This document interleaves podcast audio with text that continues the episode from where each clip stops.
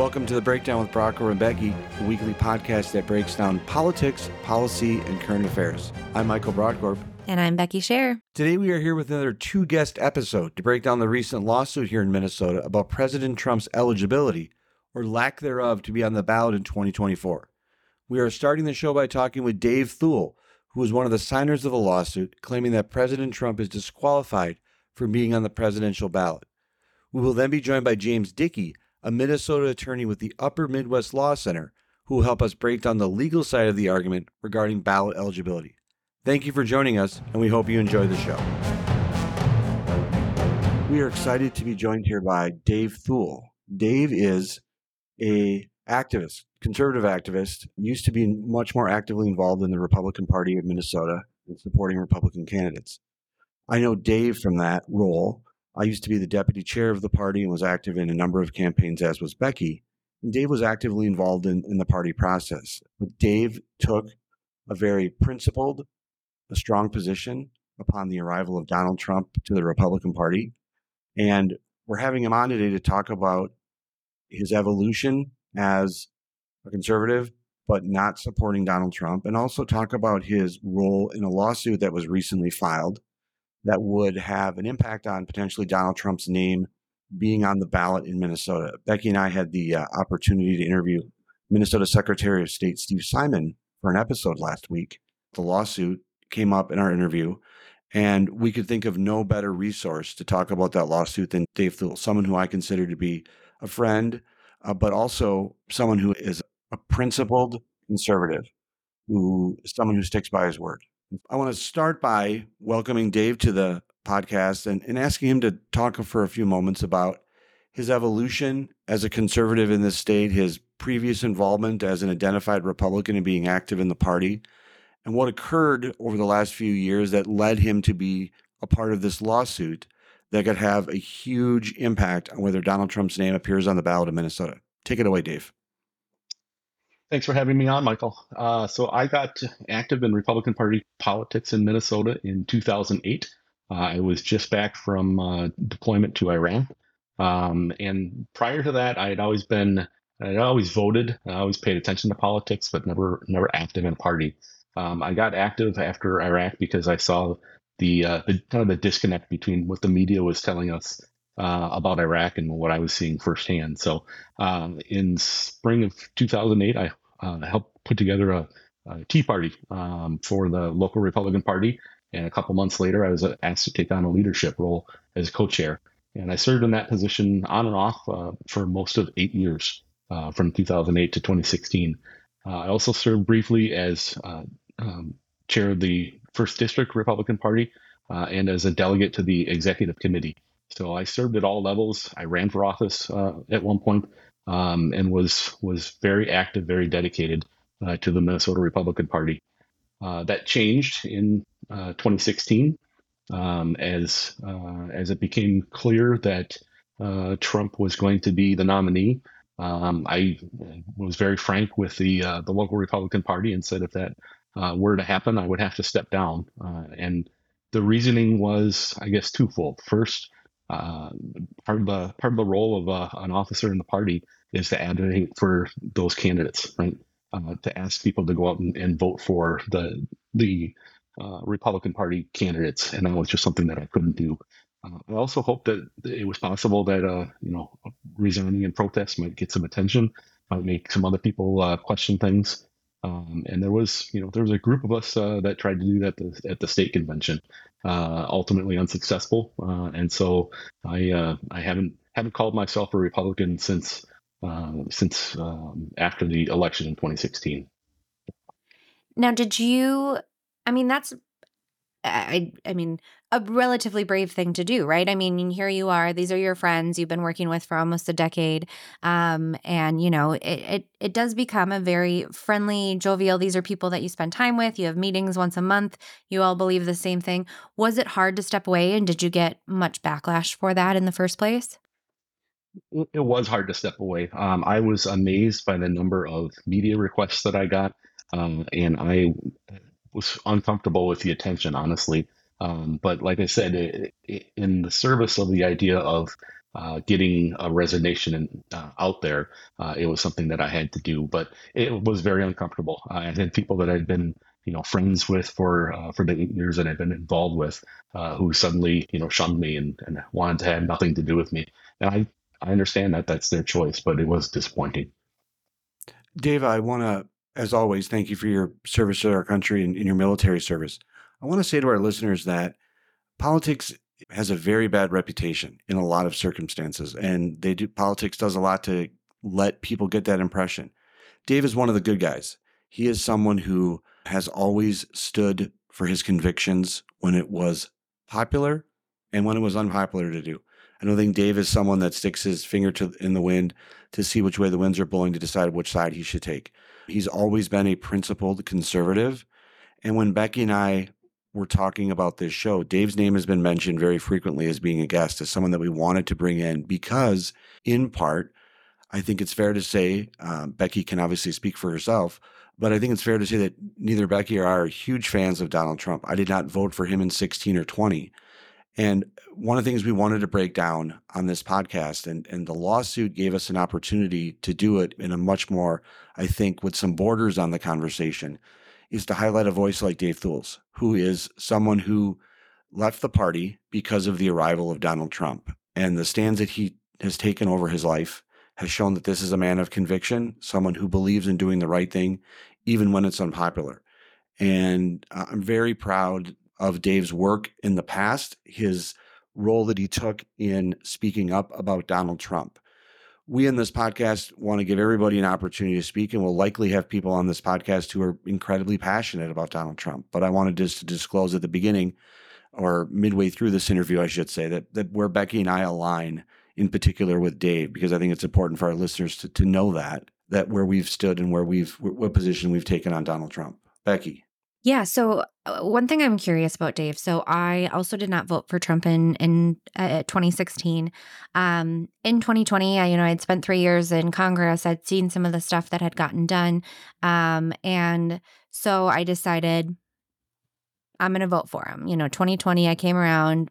I voted for him. Now, obviously, um, things sh- changed shortly after, and uh, I, I absolutely lived to regret that decision after January 6th and and was disappointed. Did did your view of him change at all in those 4 years in that first term? Did you have glimpses of like maybe I can get on this guy's side or or were you steadfast against him the remainder? Uh, no wrong answer. I'm just curious. Sure. So there were there were times when I supported uh, what Donald Trump was doing in office. Um, I am a believer in border wall, whether it's a physical wall uh, or it's it's what you know technology that we use. I firmly believe that there has to be some sort of barrier, and I, I supported uh, what what he was trying to do on that. Um, I supported him when he uh, said that the embassy in uh, in Israel was going to move to Jerusalem. Um, so there were there were things that he did that I, I passionately agreed with, uh, but the majority of what he did in office, I, I wouldn't have, have supported. Um, I I never I never seriously considered uh, voting for him, um, and I want to point out, I didn't vote for the Democrats either, either Hillary or or Joe Biden, uh, because I don't politically align uh, with them either. Now, I'm sorry. Uh, during that time, uh, were you helping, pushing, working for any candidates either before 2016 or 2020, or just standing for your the policies that you believe in in the Republican Party, maybe? Yeah, I wasn't I wasn't politically active uh, between 2016 and 2020. Honestly, I, I, don't think there was any area in the Republican Party that they would have wanted my support. Um, I probably would have been a, a you know a negative uh, for a candidate. Um, I, I, there, there weren't any good candidates, um, honestly, that I, mm-hmm. felt I could support. Right, like I said, I, I, don't align with the Democrats, um, and the you know the, the Republicans wouldn't have me. Now, I voted mostly Republican uh, since then. Uh, I, am still a conservative. My beliefs have not changed, uh, but it's just that the uh, Donald Trump specifically and some members of the Republican Party they don't align with my principles anymore. Dave, one of the the Republican Party and having worked for the party in a number of capacities and, and also having served in leadership, the party uh, is relevant in a number of different ways. What I find interesting and also disappointing about the the shift in the Republican Party is that there used to be more of an opportunity, and I'd be curious if either you agree or disagree with me. But there used to be more of an opportunity to to if you didn't necessarily agree with all the candidates, to have a space that you could work in. And what I've noticed since 16 and it has developed and it's metastasized and become even more serious is that this is not just the Republican Party, it's the Republican Party of Donald Trump. And that Mm-hmm. space to work inside the party as a conservative is just, it's consumed by everything all Trump. One of the concerns that Becky and I have raised about the upcoming election cycle is that if Donald Trump is the nominee, he will consume all of the media attention. There will be no opportunity, I think, for Republicans to succeed, particularly in the state of Minnesota, with Donald Trump on the ballot because he's such a corrosive and all consuming element. And I don't know if either of you disagree with m- my position on that, but at various times in the party, we've had leaders and, and there's been opportunity for disagreement. But it does seem to me that since the arrival of Trump, it's become the Republican Party of Trump, and there's not enough space and respect for people who have principled concerns like Dave Thul to exist in the party. Yeah, I, I would agree with you. And, eh, and I want to point out, I, I don't, I don't, um, I don't think badly of someone if they voted for Trump in, in 16 or 20, right? They, they were, most people looked at the presidential election of I choose this person or I choose that person. Um, and it's, you know, it's a, it's a simple choice. Um, but obviously January 6th changed all of that, right? It's, it's a completely different conversation now. Uh, so the people that are still supporting Trump, um, that really, that confounds me. I, I just don't understand it at all. Uh, but you're right. This this has become the party of Trump um, to the point where in in 2020, um, you recall uh, Minnesota had their first presidential primary, uh, except we didn't on the Republican side because there was only one name that was allowed to be on the ballot, and that was Donald Trump. I'm not asking if you're supporting another candidate for president right now, but if Donald Trump was not the nominee by some circumstance, would you feel more comfortable coming back to the party? Potentially, again, I, I don't know if I'd be welcome, but I, I would certainly try. Um, there are, you know, there are several candidates uh, in that are running for uh, the Republican nomination that, um, if uh, you know, if I had the opportunity, that I would support. I plan to vote in the Republican presidential primary um, coming up next year. I don't know if it'll do much good, but I certainly plan to. And and yeah, if if Trump were not on the ballot, I think that would change the dynamics uh, quite a bit. Let's pivot to the lawsuit that you put your name on. Describe what the lawsuit does, how you became involved in that process, and what you're hoping to accomplish by filing that suit with the Minnesota Supreme Court. Sure. So the lawsuit uh, at its core is fairly simple. Uh, it says that on January 6th, Donald Trump organized uh, an insurrection and gave aid and comfort uh, to the same. And by the plain text reading of Section 3 of the 14th Amendment, he is disqualified from holding office again. At its core, that is as simple as it gets. Now, it's certainly not that simple. Um, the uh, the legal petition that was submitted is 84 pages long. It lays out uh, in in granular detail uh, the reasons that we believe that uh, what Donald Trump did on January 6th uh, qualifies for the word insurrection. Um, our our intent, our hope, is that um, the uh, Minnesota uh, Supreme Court uh, would agree with that uh, and would uh, have a finding that uh, Donald Trump is not eligible to be on the ballot because he's not able, not eligible uh, to hold office again. Now, there's a number of different um, signers to this uh, to this lawsuit. Um, can you speak a little bit about how the group came to be? Um, I, I think it's a, a good variety of folks from different backgrounds, and if you want to tell us a little bit about how you got on this with a former Supreme Court justice. yeah, that was that was uh, that was interesting. Uh, I was contacted by uh, someone I used to work with in the party um, and described uh, a, a potential effort coming together and asked if I would be interested, and I certainly was. Um, this is the type of issue that if I had any legal training myself, I would have probably tried to take it on myself. I'm certainly glad I don't have to because Uh, I'm not a lawyer and I don't play one on TV, uh, and it's incredibly complex uh, what the legal team is uh, is doing. Um, I, I don't know any of the other petitioners uh, personally. Um, I've, I've never never worked with them. Um, I'm honestly kind of surprised I that the the amount of media attention that I'm getting when you consider that there's a, a former uh, state Supreme Court justice and a former Secretary of State. Um, those are those are the two names that you know most everybody uh, that's politically active or politically connected would know. Um, but again, our, our effort is is focused solely in in Minnesota, and it's focused solely on January sixth. We just talked about you know my uh, my opposition to Trump. Um, that's not part of what this is about. This is specifically about January 6th, the insurrection, um, what his actions uh, that he took in the, the run up to it, and his inactions uh, on the date of January 6th. You can spin a lot of different theories about what was going on. It was Antifa, it was the FBI, whatever you want to say. But the fact that for three hours, Donald Trump did nothing, took no action to stop the mob at the Capitol, um, that to me meets the standard of comfort.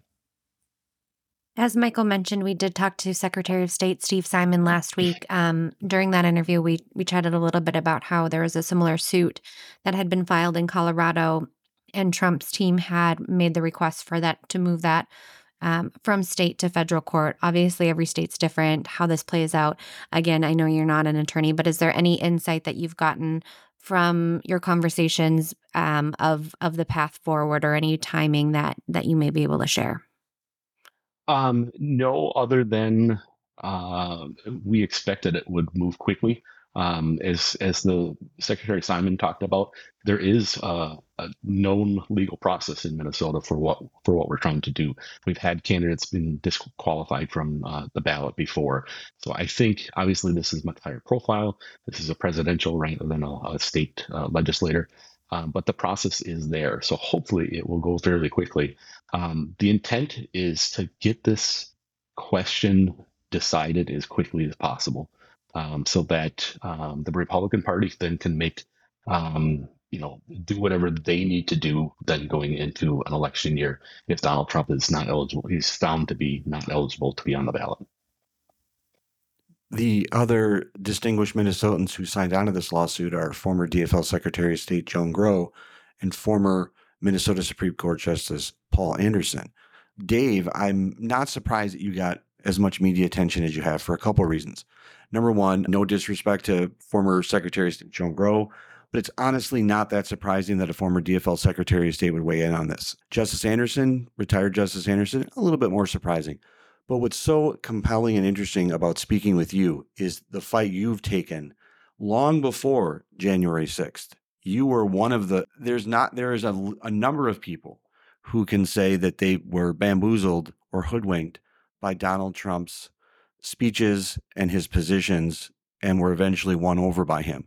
But you've taken a principled position since 2016 and you raised the alarm bell very early about what the potentials of electing someone and endorsing and supporting someone like this for president could do. So that's why I know that I wanted to speak with you because your evolution to where we are today and your backstory is so rich and compelling and it needs to be explained and it needs to be discussed and our listeners need to hear that because you're just not a partisan who's putting their name on a lawsuit and trying to get the president removed. You've taken a series of principled positions that led you to today or led you to this interview and led you to being involved in this lawsuit. So it's not surprising to me that you're getting in all these calls from media because uh, it's very unique what you've done. And whether people agree or disagree with your name being on this lawsuit, one thing they can say about Dave Thul is that he doesn't stand by his principles. Thank you. That's uh, that's very nice of you to say. Um, this isn't something that I wanted to do. I, I, I was reluctant uh, to do this but I think it's the right thing to do, and I think it has to be done. Um, the feeling that I and I think most other Americans had the day of January 6th, watching the footage of the mob assault the police officers going into the Capitol building, uh, going into um, where the you know where the Congress uh, was in session uh, just minutes before. Um, that that leaves a mark. That that uh, that memory will never go away of that feeling of disgust uh, and hopelessness. Um, and honestly, I, I would, I, I think the only other event uh, in in modern history uh, that most Americans would connect that to is 9/11, where we saw live on TV um, what was happening uh, and the the absolute devastation. And to people that would say, "Well, what Trump didn't do, what Trump did was not insurrection," I challenge you uh, again to watch some of the footage, to watch the American flag being torn down and the Trump flag uh, being put up in its place, uh, to watch the number of Trump supporters that were there that day and the comments that he made in the days up leading up to it. Uh, and again, his inaction uh, on that day. And, and, I challenge anyone to, to tell me how that doesn't meet uh, the criteria for insurrection. There is a political reality, though, that would happen if Trump's name was removed from the ballot in Minnesota. And I guess I'd ask this question to both you and Becky you both have experience in working in campaigns in Minnesota. What does an election cycle look like in Minnesota if Donald Trump's name is not on the ballot, but his name appears in other places? And before you answer, I do think that Secretary Simon offered some insight as to the trajectory of where this case goes. And it's ultimately to the United States Supreme Court, who will make potentially a final decision as to whether Trump's name will be on all or any ballots across the country. What does an election cycle look like without Donald Trump's name on the ballot in Minnesota, where there's no presidential candidate that Republicans can vote for, they would have to write his name in. How does that help or hurt the Republican effort statewide? And and also on the flip side, does it help the Democrats or hurt the Democrats to not make a boogeyman out of Donald Trump? Um, I'll start here. Um, I think you can look at it very differently um, for for two ways.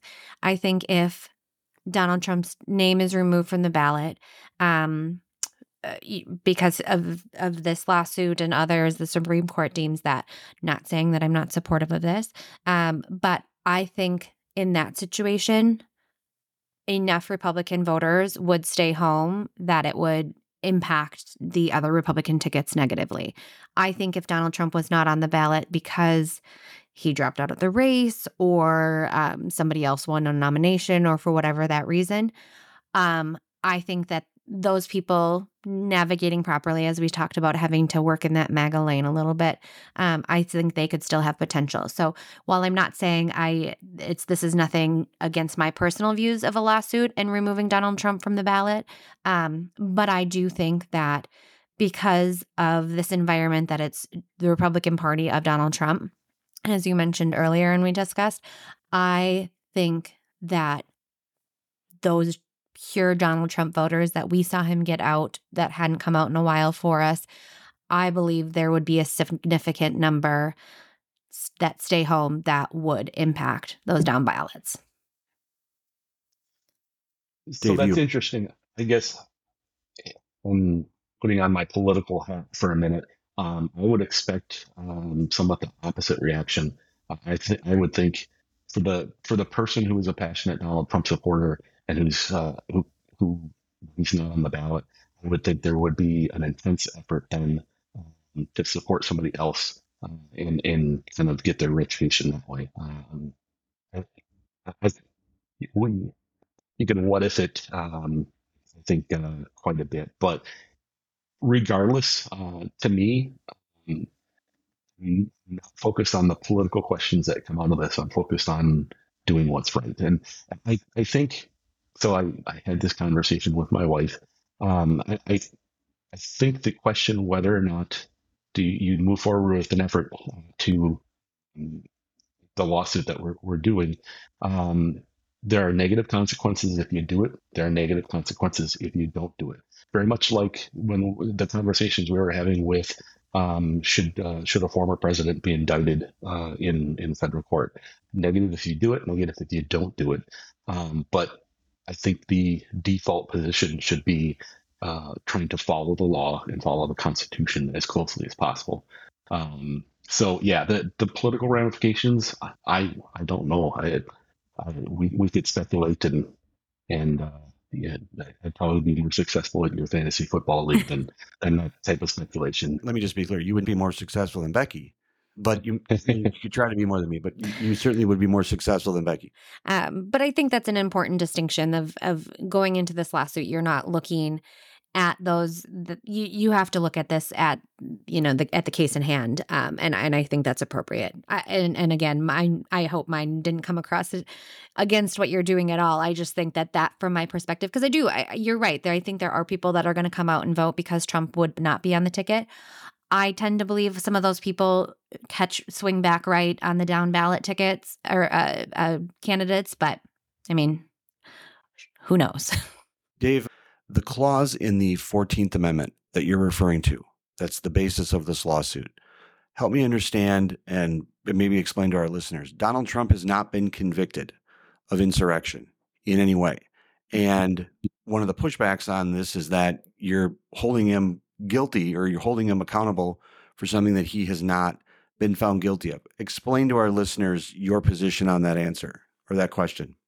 The 14th Amendment was passed a few years after the Civil War. It was intended to prevent those who had uh, participated in uh, the Confederacy uh, from holding office in, in Congress or any office uh, in the federal government. I, I understand uh, the question of he hasn't been convicted yet. Um, but if you think about it, nobody after the Civil War was convicted of serving in the Confederacy, right? There, there was not a necessary um, a requirement for that to, to happen. Everybody knew, uh, and and it was it was a simple matter that way. Um, it, there, I guess there's there's all sorts of of potential decisions that the uh, state Supreme Court uh, could come up with, or the U.S. Supreme Court if it goes that far. Um, one of them may be that you know they feel that a conviction is necessary. Um, I, I, don't know. I'm, I'm not a lawyer, um, but again, I think any reasonable person looking at what happened on January 6th um, could should be able to come to the conclusion that that, that was an attempted insurrection. I would agree with you. It was a terrible day. And I think that the actions of Donald Trump on that day, again, I'm not a lawyer, haven't played one on TV. We do have one person on this podcast right now who did attend one year of law school okay. and can provide some legal analysis. And she's the podcast chief legal analyst, aside from being the voice of reason on this podcast. But I, I can't explain the legal ramifications or what's going to be decided in court. What I can say to you is that there's a number of things that Donald Trump has done that should disqualify him from being a candidate for president of the United States. And I think that you have pursued, true to your convictions, a legal scenario by which he could be disqualified from running for office.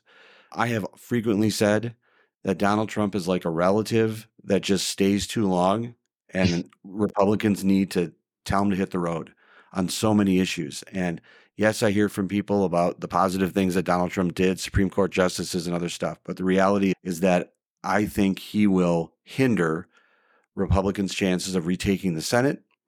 He will mm, help Democrats retake control of the U.S. House of Representatives, and particularly in Minnesota, it will be very difficult for there be for there to be oxygen for Republicans to make any legislative gains with Donald Trump on the ballot. Now, Dave, true to your convictions and true to your principles and the way that you lead, that's not really a factor right now in why you filed this lawsuit or you were a part of this lawsuit. But that's a consideration and analysis that we like to break down on this show.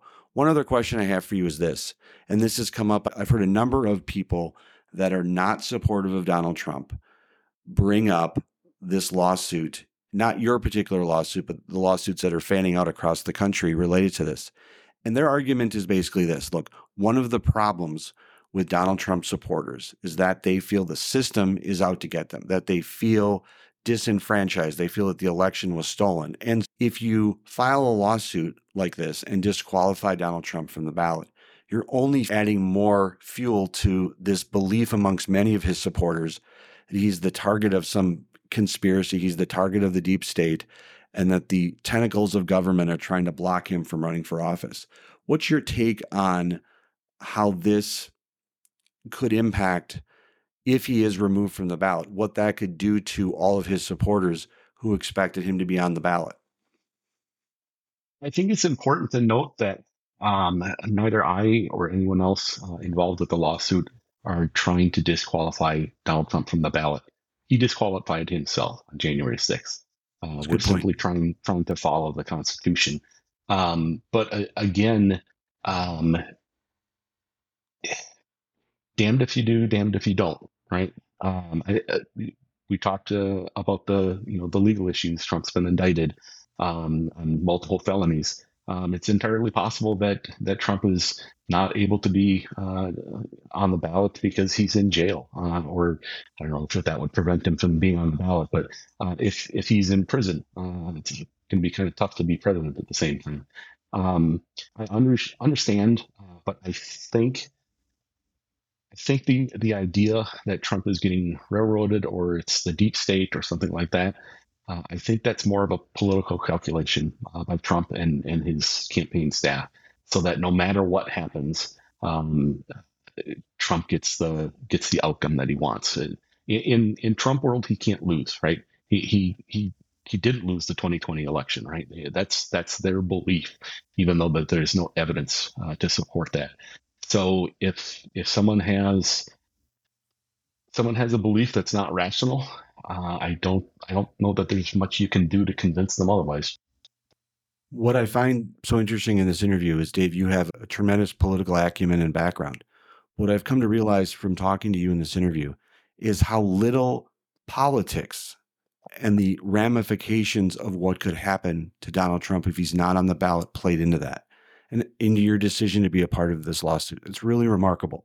You, I think a lot of people would have thought that someone with your political background is this is pure politics, that this is all about an agenda that you have, or, and it really seems to be, and I'm not surprised by that. But it's just, I think it's interesting in this interview how little thought you've given to the political ramifications of this and, and really entertaining that. To you, this is a very principled position about what should be done. It's a it's a matter of right and wrong. It shouldn't surprise me. I don't think it should surprise Becky based on your reputation and experience in the party. But I'm just glad that our listeners were able to, as we answered questions throughout their interview, get a, get an idea as to what the character is of Dave Thul. And this is someone who is who's put themselves out there. I'm sure you're getting some criticism for doing this. I'm sure you're taking some heat. Uh, Dave has, has got some broad shoulders. He can carry that heat, but I can think of no one better that we could have had on and talk about this from the side of being an advocate of this suit than you, Dave, because of the positions that you've taken over the years. Because I know you're just a good conservative at heart, but someone who believes in right and wrong. And that's why that's, I believe even more, that's what led you to get involved in this suit. Yeah, exactly. Again, this is not something in a perfect world that I would want to do, right? Uh, I'm I'm not I'm not someone who craves attention. Uh, I'm an introvert. I'd rather sit in the background. Um, but this is something I have to do. Much like I volunteered to go to Iraq because I thought it was the right thing to do. Um, so I, I feel very much the same here. I, I swore an oath uh, every time I enlisted and reenlisted to support and defend the Constitution of the United States. And in my mind, I didn't stop being held by that oath because I'm retired from the National Guard that, that lives with me until the day I die. Dave, what is the, in closing, before we go here, what's the next step in the legal process for you? You filed the case with the Minnesota Supreme Court.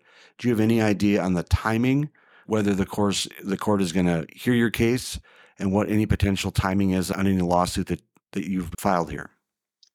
Um, so that gets into the, the legal area, which I'm not an expert at, but my understanding is that uh, we're hoping to have um, something from the court, um, whether the state supreme court looks at it directly or they appoint somebody uh, to to look at it. Um, no idea yet if there would be testimony required to be given, uh, or if this is, you know, s- simply a matter that the, the court discusses and and makes a ruling. Um, I, I honestly I, I don't know. So I, I guess when uh, when uh, when the court uh, lets us know, that's when I'll know something.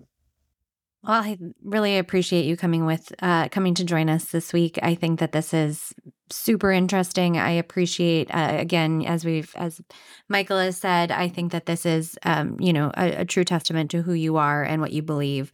Um, I hope you know that whether it's because Trump does not win, he's not allowed on the ballot, whatever the case may be. I hope you come back to the Republican Party after the era of Trump. I know that Michael and I are, you know, me more than him, dip our toes back in. Um, and, you know, I certainly have faith that the Republican Party will come back around and our candidates, I know our policies and what the Republican Party as a whole believe in are strong and uh, deserve good people like yourself in it. So um, hopefully we can all move on at some point and uh, really appreciate you giving us some insight to all your efforts here. And as things progress, hopefully we can chat more with you.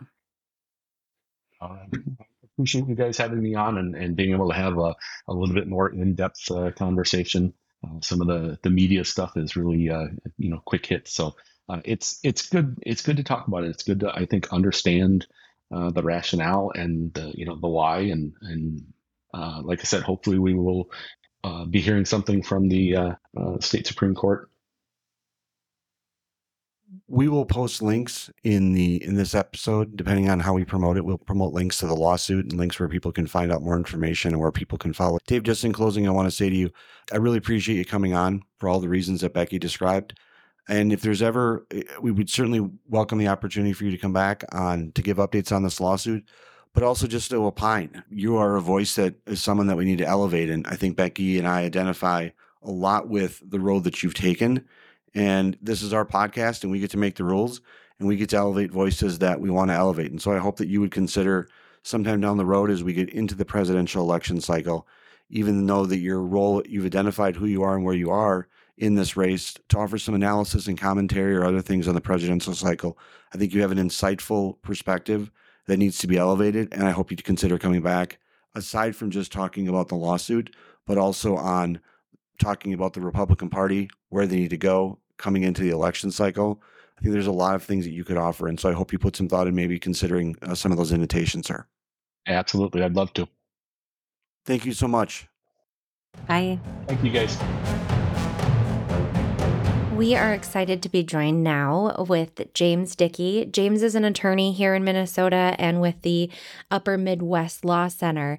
Um, and James, we wanted to bring you in to kind of chat through the legal argument side of things when it comes to this lawsuit about Trump's eligibility or lack thereof on the Minnesota ballot, but also nationwide. So, James, why don't you start out? Can you explain to us a little bit about the Upper Midwest Law Center and how you got involved and, and your background? Sure. Thanks for having me on, Becky and Michael. Really appreciate the time. Um, Upper Midwest Law Center is a nonprofit 501c3 public interest law firm here based in Golden Valley, Minnesota. Um, we bring lawsuits against government overreach and abuse uh, on a pretty consistent basis.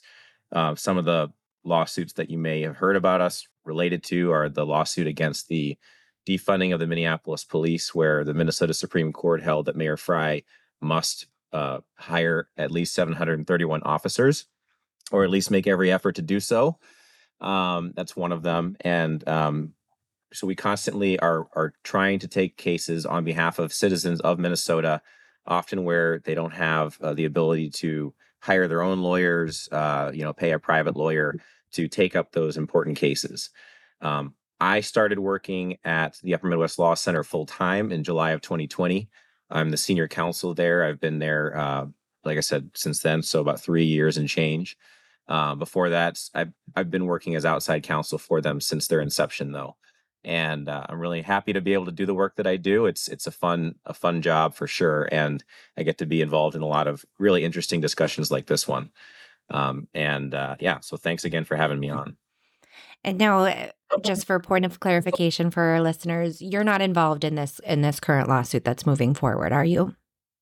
No, I just uh, you know have opinions about the legal issues. Really, that's pretty much it. Perfect. So we we already talked to um, Dave Thul, one of the signers for the lawsuit. So from your reading and understanding of this, um, can you speak a little bit to the legal argument that these um, plaintiffs have brought forward this lawsuit that claims that Donald Trump is ineligible, has is disqualified from appearing on the 2024 ballot? Sure. Yeah. First of all, I want to begin by saying that the uh, individual petitioners are highly respectable people. I have great respect for former Secretary of State Growe, former Supreme Court Justice Anderson, and uh, Dave Thul, and others who are very intelligent people, and they've uh, they are certainly entitled to their opinions and viewpoints. Um, and my my my role here is not to talk about really my own personal viewpoints, but really just the law. And as far as having researched this issue, looked at the Fourteenth Amendment, Section Three to the U.S. Constitution, I really don't see any way to keep pre- former President Trump off of the 2024 ballot if he is nominated um, or runs as an independent or whatever he does. Um, the the amendment itself states that no person shall be a senator or representative in Congress or elector of president and vice president or hold any office. And I'll skip forward under the United States if they've taken an oath uh, and then have then engaged in insurrection or rebellion against the United States or given aid or comfort to the enemies of the United States. But Congress may, by a vote of two thirds of each house, remove essentially the action of that entire subsection of the Constitution. Um, so, first of all, I don't believe that under the historical the cases that exist from around the same time the, when the 14th amendment was enacted um, and based on historical context for what is a rebellion or insurrection, that there's there's any really strong argument that President Trump engaged in rebellion or insurrection against the United States. And I also uh, I don't think even the petitioners in this case are making any argument that he's given aid or comfort to the enemies of the United States. But in, in terms of this, uh, the concept of engaged in rebellion or insurrection, there's some major flaws with uh, with the argument that the petitioners in this case have made. Um, so, first of all, I think that when you're looking at what is a rebellion or insurrection, you have to look at historical context. You've got uh, obviously the Civil War is a great example of a rebellion or insurrection. President Lincoln literally brought forth the entire national army because they had to in order to uh, put the South back in its place and uh, and and preserve the union at all costs. But if you look at, you know, for example, around the time of the founding, when our country was a fledgling republic and didn't have um, significant infrastructure, far less than did even in the Civil War. If you look at the Whiskey Rebellion as an example from 1794, in that case, it was that was where uh, American whiskey producers objected to a tax. It was like a nine cents per per barrel of whiskey or something uh, the kind of tax that we look at it with, like, oh, what's that today? Um, but that rebellion resulted in substantial violence across the western portion of the country at the time, uh, which was western Pennsylvania uh, and and similar locations. And at one point, as part of that rebellion, an angry mob marched to drums to the house of a wealthy landowner and tax collector who was being protected by American soldiers. They fought with American soldiers for hours, set fire to buildings, and the soldiers then surrendered. And President Washington then eventually called forth the militia to put down the rebellion. He assembled more than 12,000 men from surrounding states in eastern Pennsylvania as federal militia to stop the rebellion. Um, there's also a law review article that I think is very interesting. Uh, I think they conclude incorrectly, but but they have an interesting perspective from um, professors Michael Stokes Paulsen of St. Thomas Law School and William Baude, and uh, and they argue that Trump is uh, is ineligible to serve and should not be on the ballot. But but some of the examples they give, I think, actually show a distinction that they probably didn't intend. Um, and so, uh, some examples that they give in that case were Pre- uh, President Grant in 1871 uh, invoked the Insurrection Act. So we're talking about what the meaning of an insurrection is um, to secure order in South Carolina, defeating the, the KKK. In uh, in in Louisiana in 1872, he uh, there there were after a contested gubernatorial election, white supremacists attempted to overthrow the elected Reconstruction Republican government, which culminated in the infamous uh, Colfax massacre of April 13, 1873 and in that situation, a white mob attacked and massacred perhaps 150 black citizens who had been defending a courthouse in Colfax, Louisiana, um, and the Re- Reconstruction Republican government. And President Grant invoked the Insurrection Act as an authority to suppress the insurrection that sought to overturn the election result. And there are other examples like that that I don't need to get into every single historical detail, but there are I think, documented cases throughout history of what are really insurrections or rebellions against this country. And the actions of those who assembled before the Capitol, rioted, stormed the Capitol, uh, while shameful in and of themselves, never really presented a serious threat to overthrow any government absent some kind of intervention. Um, and so, you know, clearly they were intended to disrupt the certification of the election of Joe Biden's uh, victory in the election, but they were never to the level of a a rebellion or insurrection that would actually cause this provision to be triggered if it's still a live provision. So that's that's issue number one that I see with their arguments. Number two is that the provision itself is not self-executing according to contemporary case law. And uh, I'm specifically referring in this instance to the time where uh, the case called Griffin's case, where then Chief Justice of the United States, Samuel Chase, was sitting by designation in the Circuit Court in the District of Virginia. This is in 1869, right after the passage of the ratification of the 14th Amendment. And Chief Justice Chase held in Griffin's case that, in fact, Section 3 of the 14th Amendment had to be activated by an act of Congress after the passage of the 14th Amendment and applied in particular to any individual. That it's not a self executing standalone provision that just exists out there and can be um, act, you know, can can be used at any moment, absent an action of Congress. So if Congress were to act today, then my argue the argument would change, of course. But Congress hasn't done anything to say, President Trump, you're off the next ballot. Uh, surely they impeached him, but he was acquitted. That's the only the only uh, evidence related to Trump uh, in, in terms of insurrection or rebellion is his acquittal. So it's not very good evidence that the Congress has done anything to cause that to um, to happen. Another problem from the legal perspective is the express uh, removal of the quote unquote disability of Article of or um sorry 14th Amendment Section three in the Amnesty Act of um, 1898.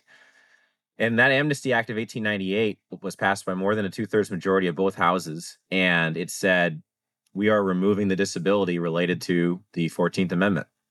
That's it was very open ended blanket statement. So I think that there's a good argument that the 14th Amendment, Section 3 is a dead letter entirely.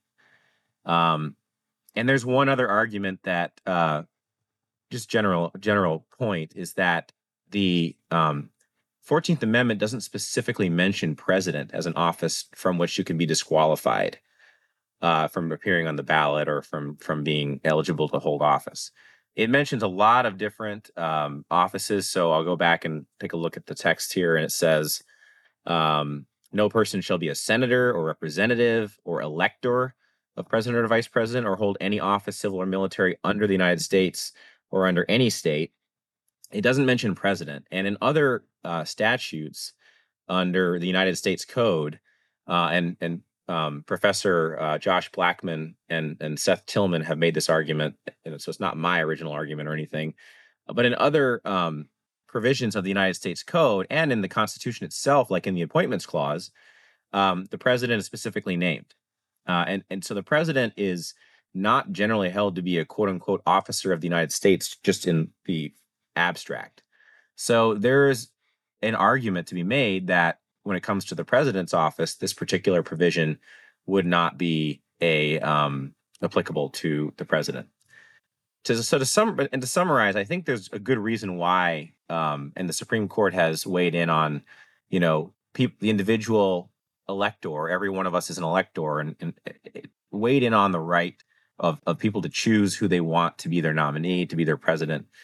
And uh, in a case called Reynolds versus Sims, the Supreme Court said this The right to vote freely for the candidate of one's choice is of the essence of a democratic society, and any restrictions on that right strike at the heart of representative government. So there's a, a, a really deeply undemocratic uh, aspect to this case in that it attempts to stop people who, you know, they want to put this guy on the ballot, they want to, you know, put him in the in the White House it stops them from having the opportunity to do that. And I think that uh, it's it's always going to be very carefully scrutinized by any court, whether the Minnesota Supreme Court or the U.S. Supreme Court, um, as to whether or not you can keep someone like President Trump off the ballot. James, So, oh, go ahead, go ahead, Michael. No, go ahead. Um, so uh, my that was a lot of great information, and I, I love the historical aspects of of a lot of this because I think that is really what legal arguments are is is the precedents and and what comes from that. Um, so essentially, absent any um, action by Congress or any legal conviction of um, maybe even convicting Trump of insurrection, you find this far fetched that he would be removed from the ballot. I, yeah, I don't think it'll happen. And again, I have great respect for the plaintiffs, and the petitioners in this case. Um, and I also have great respect for the justices of the Minnesota Supreme Court. And um, I really just, I know they're very serious minded people, are fair jurists, and I just don't see them taking this, I think, an extreme step to keep someone like President Trump off the ballot. Um, in this particular case. So again, I, I think that it's uh, an interesting legal argument, right? Le- legal issue. I, am always interested in cases like this that pop up. Um, but I don't think that at the end of the day, the Minnesota Supreme Court or the United States Supreme Court is going to do anything and hold that President Trump should not be on the ballot in Minnesota. James, the Minnesota Supreme Court has scheduled hearing scheduled a hearing on this matter in November. The Trump will the Trump campaign be required to come in and argue they should be on the ballot? Who argues the opposing side to this? Well, I would be shocked if they didn't. Um, I don't know if the Trump campaign is going for sure is going to do anything. Um, I would expect that they would because the respondents, I, I believe the Minnesota Republican Party is going to put in a response on September 27th. Um, and there was a quote I saw from uh, Chairman David Hann saying, you know, that they're planning on doing something or other. Um, the other respondent is Secretary of State Simon, who has said, you know, he's not taking any position on whether Trump should be on the ballot. He's just the respondent in this case because under the particular statute, Minnesota Statute 204B.44, he's responsible for, you know, creating statewide ballots, and so therefore he's a respondent in the case. Um, but I mean, I would be shocked if the Trump campaign did not intervene. And that's what I think you'd call it as intervention. And the Supreme Court, as you said, I think they said hearing for November 2nd. If that's the case, you know, there's plenty of time between now and then for if the Trump campaign intervenes for them to uh, grant the intervention and then uh, and then take their you know make their arguments as to why President Trump should be allowed on the Minnesota ballot for the upcoming primary and then the general election independent of what happens in Minnesota, one of the the one of the scenarios that Secretary Simon opined about again, rec- recognizing and respecting his role in this, is that this ultimately gets to the Min- United States Supreme Court, and they will decide a universal standard. Do you agree with that? What Secretary Simon had said, which is that this will end up at the U.S. Supreme Court, who will determine they will determine if Trump's names appear on any or all ballot or ballots across the state. I think I think it's almost certain that that's going to happen. I think he's probably right because we're talking about the definition and um, meaning of the 14th Amendment to the U.S. Constitution.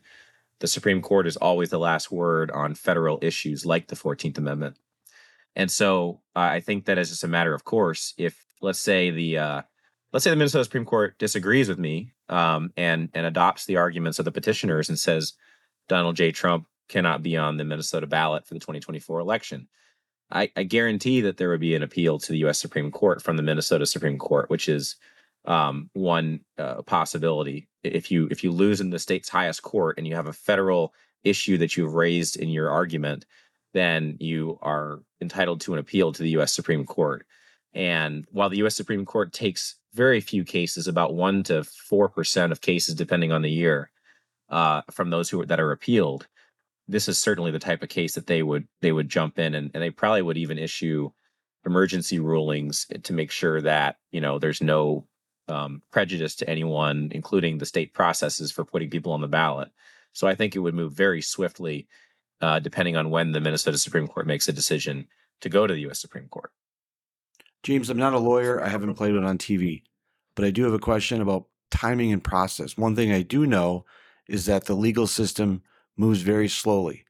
We're coming into a we're coming into 2024. We're going to be voting here relatively soon in some states. Right, if, right after sometime in, in January, some of the states are going to start voting for president.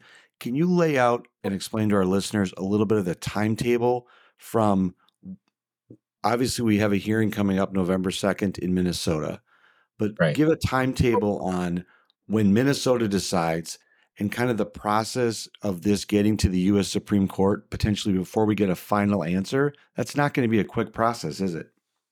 Well, usually you'd be 100% correct. Um, I I like to always tell that. our yeah, you know, I always tell our our clients just the, the wheels of justice turn slowly and then much more slowly than you really think. Uh, and that's true for about 95% of cases that most cases are very slow moving. You file a complaint, the other side answers, and there's motion practice, and the court will take months to decide whether who win whether the government wins or the defendant wins, and if on a motion to dismiss, for example. And then if you win those, if you're the plaintiff, then you go back and through the whole system again. You go through discovery and summary judgment. It takes years sometimes to get to the end of a lawsuit. However, um, Minnesota Statute 204B.44 is a very unique procedure designed specifically related to elections.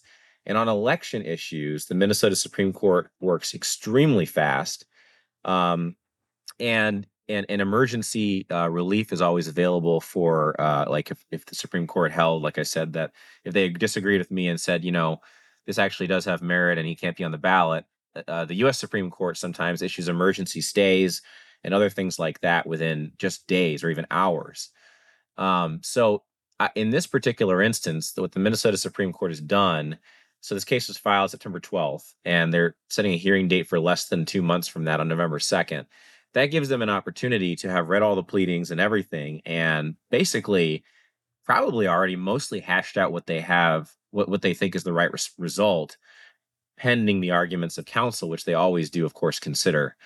Um, let me give you a quick analogy to another case that I was involved in. I already mentioned the, Minnes- the Minneapolis police case that we that we uh, brought to the Minnesota Supreme Court. Eventually, um, we ended up we were we lost in the court. We won in the district court. We lost in the court of appeals. Reversed in the court of appeals, and then we asked the court to take expedited consideration because we had a one year deadline from the date of the district court decision for the mayor and city council to comply with what was then the writ of mandamus that was issued.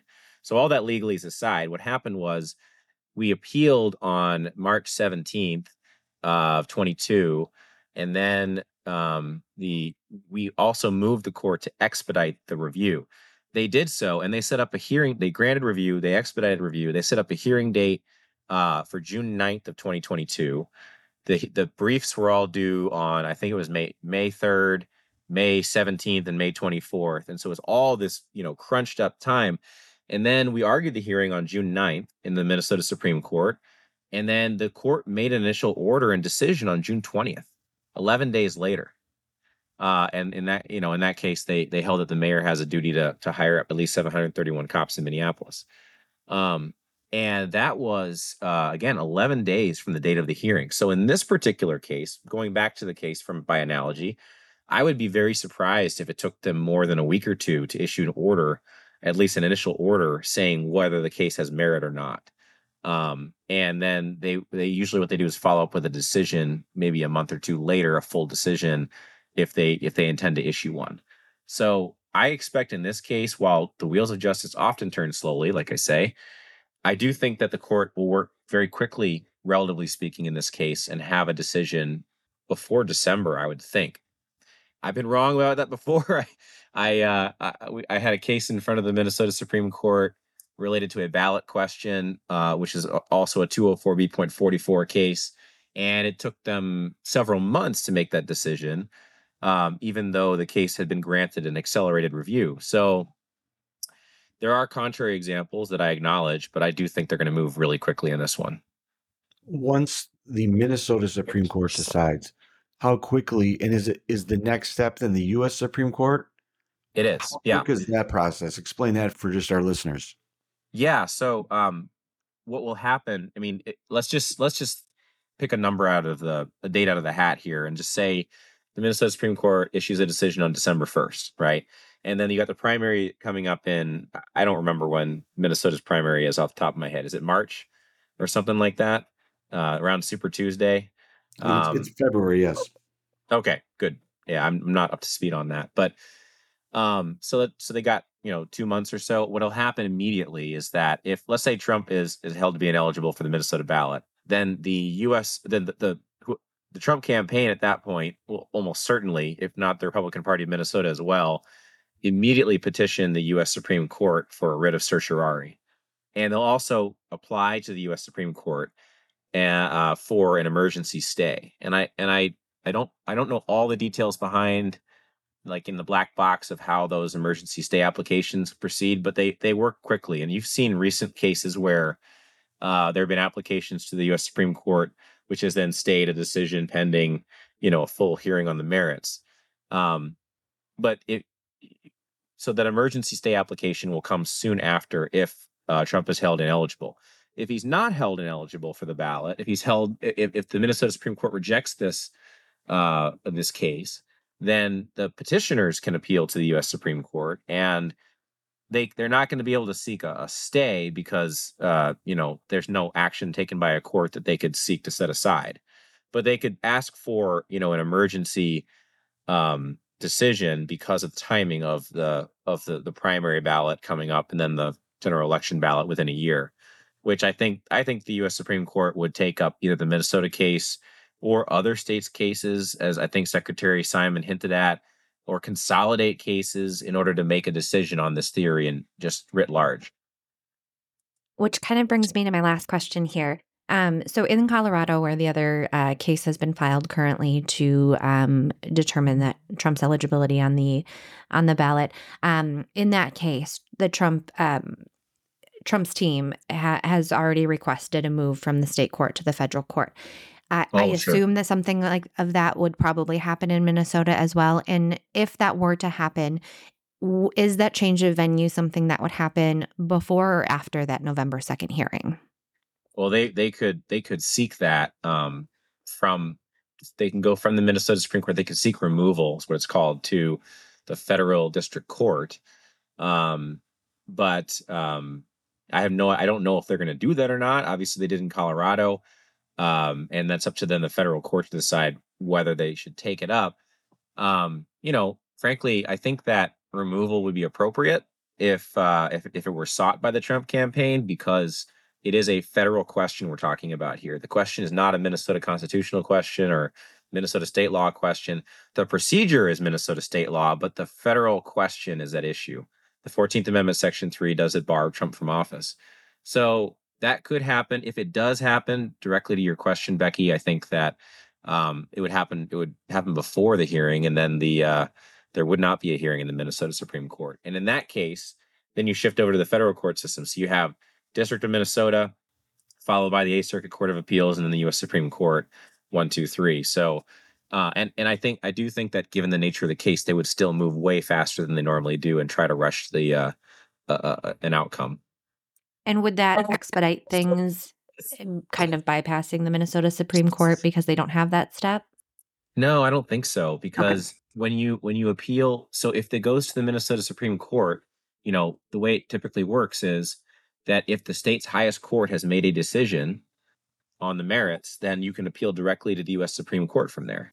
So um, if you go to the federal district court, you can seek i think you can skip the court of appeals in an emergency application from the federal district court but you know let's just say that given the makeup of the eighth circuit court of appeals compared to you know minnesota supreme court it, it's more likely that the eighth circuit um, would would move to at least to uh, against this particular petition than the minnesota supreme court. So it is possible that the trump campaign might say well we've got you know 17 out of 18 judges in the Eighth Circuit Court of Appeals that are appointed by Republican presidents.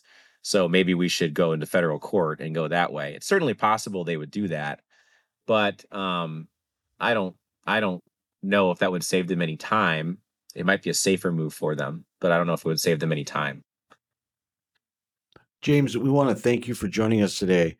It's always good to have lawyers on and, and people who help explain these issues to us where can people track what you do and the advocacy work that you do? Where can people find you at?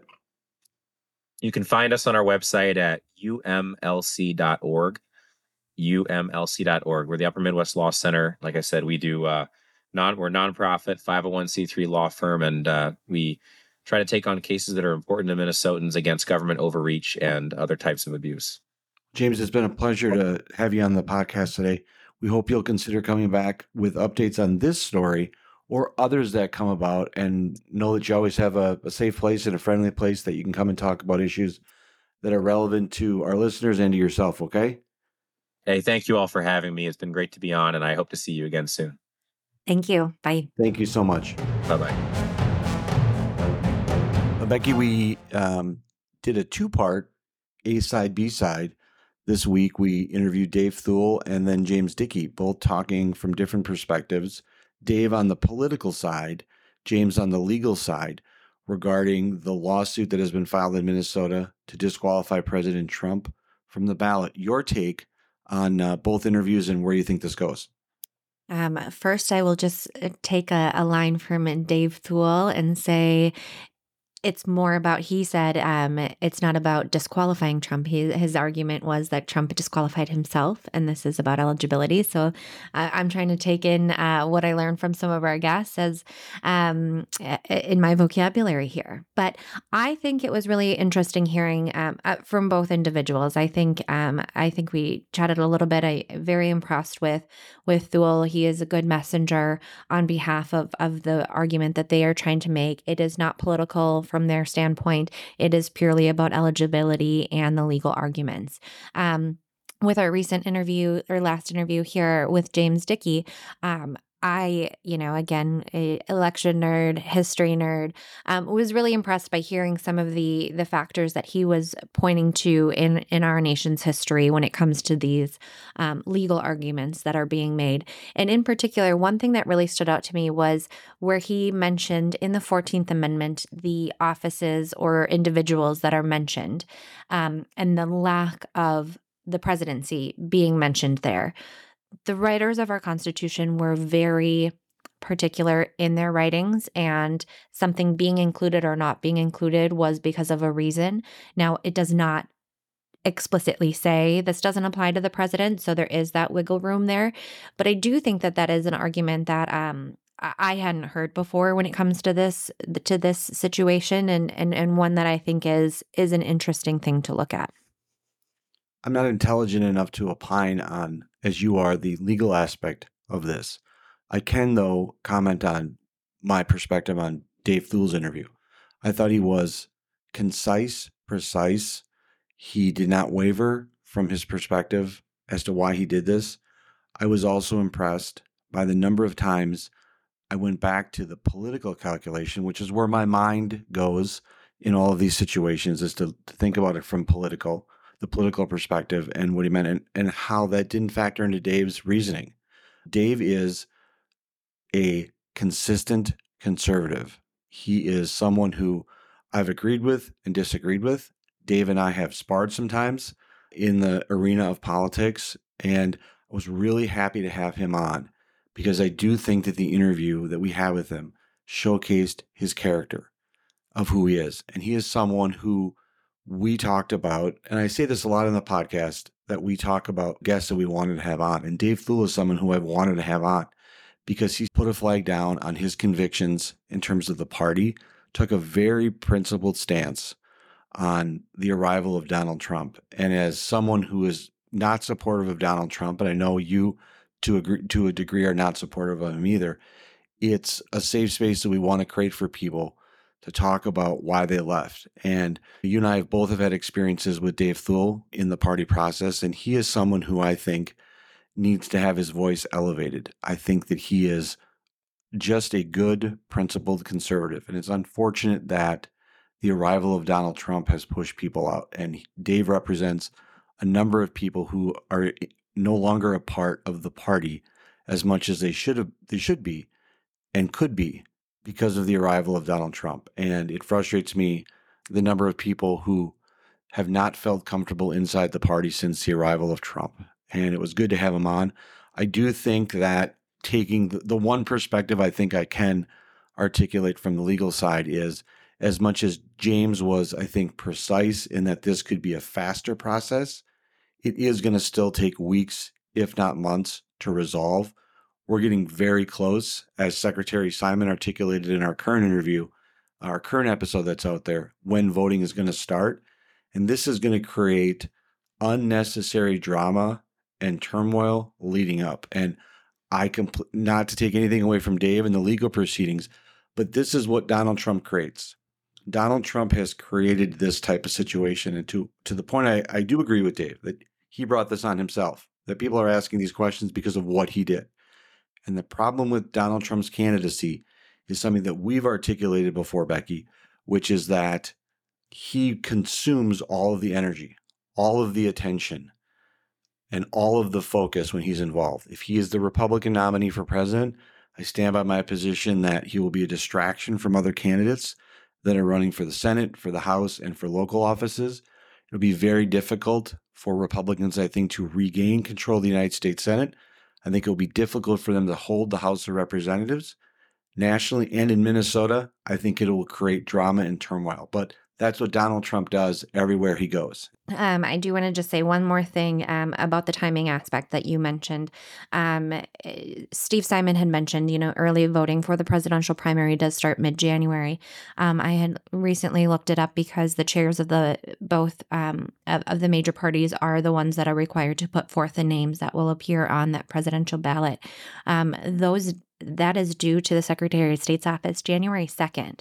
So, with this November 2nd hearing, there's really only two months between that and when the Secretary of State's office is requiring those names to be to them, because obviously, with primary voting starting on January 19th, that's only two weeks for them to print the tens or hundreds of thousands of ballots or million, I don't know how, you know, uh, of, of ballots to get them mailed out to folks who have required absentee voting by mail.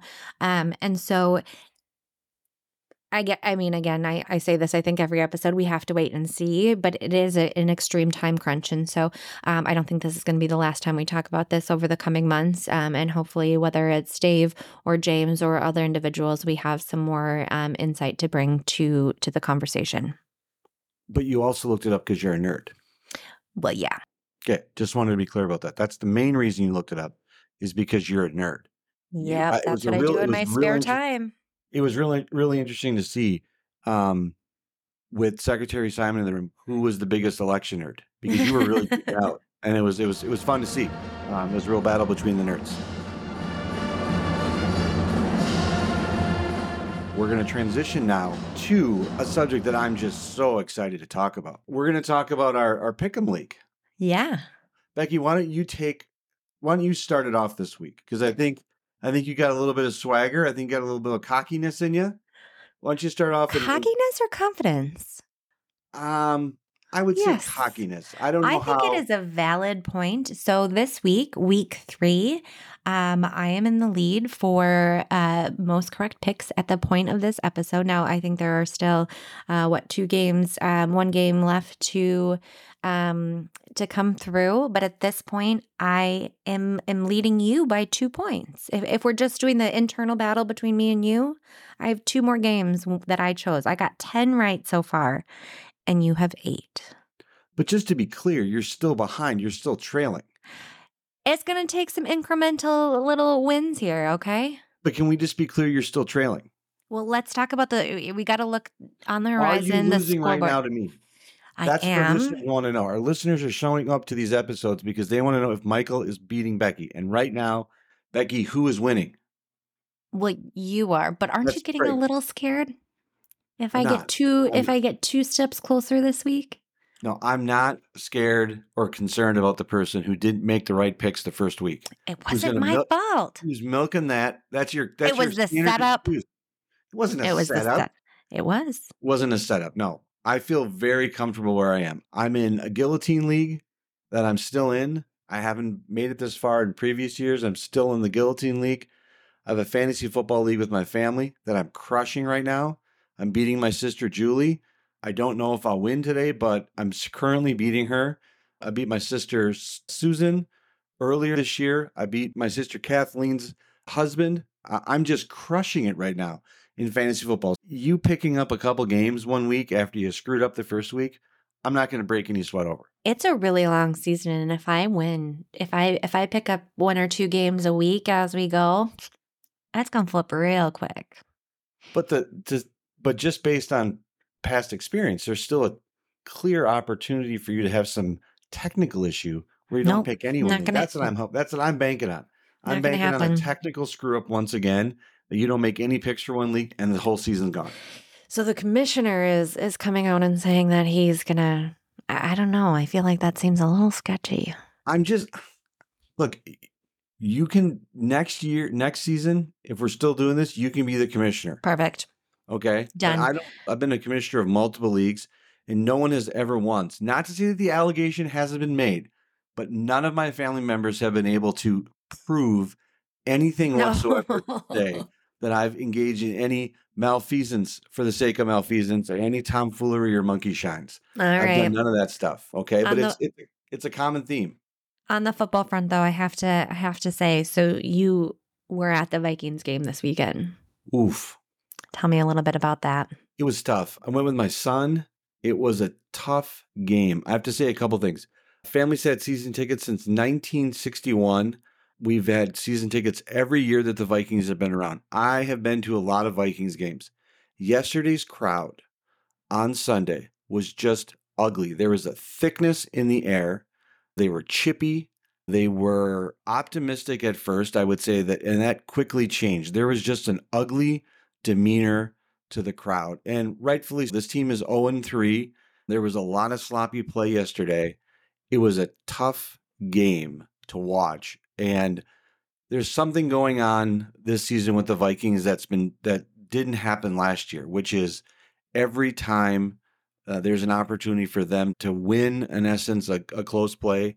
Last year they won them. This year they're losing. But it's a tough situation to be. It's tough to be 0 3 in the NFL and make the playoffs and do well. Sure, it's happened once or twice before, but statistically, this is not looking good for the Vikings. They got a tough uh, couple games coming in, but it was an ugly crowd yesterday, ugly game. But it's important that I introduce and have introduced over the years the emotional drama and pain and trauma of being a Vikings fan to my children. They're experiencing it. Yesterday, my son experienced it. My daughters will likely experience it again later this season when I take them to some games. Um, but I'm a proud Vikings fan. I'm passionate about the team. I got home yesterday. I put on my optimistic since 1961 sweatshirt, and I'm ready for next week. But it's going to be a tough season, I think. Um, and I will close with with one last comparison um, of of your confidence with the Vikings to your confidence in this league, and and hoping that it, it carries over. Um, on Saturday, you did tweet, "Don't be down about the Gophers game. The Vikings play tomorrow by 3 p.m. tomorrow. We'll all be smiling again." Trust me. Hashtag Skol with a gif of, of Franco winking. Now that's pretty. If we're talking cocky here, That that's that. And now you were wrong with your cocky confidence then. So I, I'm just going to say, I think you're going to be wrong in our league too, but time will tell. We'll see. Thank you, Becky. Thank you. Have a good one. We want to thank you for listening to the Breakdown with Brodkorb and Becky. Before we go, show us some love for your favorite podcast by leaving us a review on Apple Podcasts or on the platform where you listen. You can also leave a review on our website at bbreakpod.com. Again, our website is bbreakpod.com, and you can find us at Twitter at bbreakpod. The Breakdown with Brodkorb and Becky will be returned next week. Have a great one. See ya.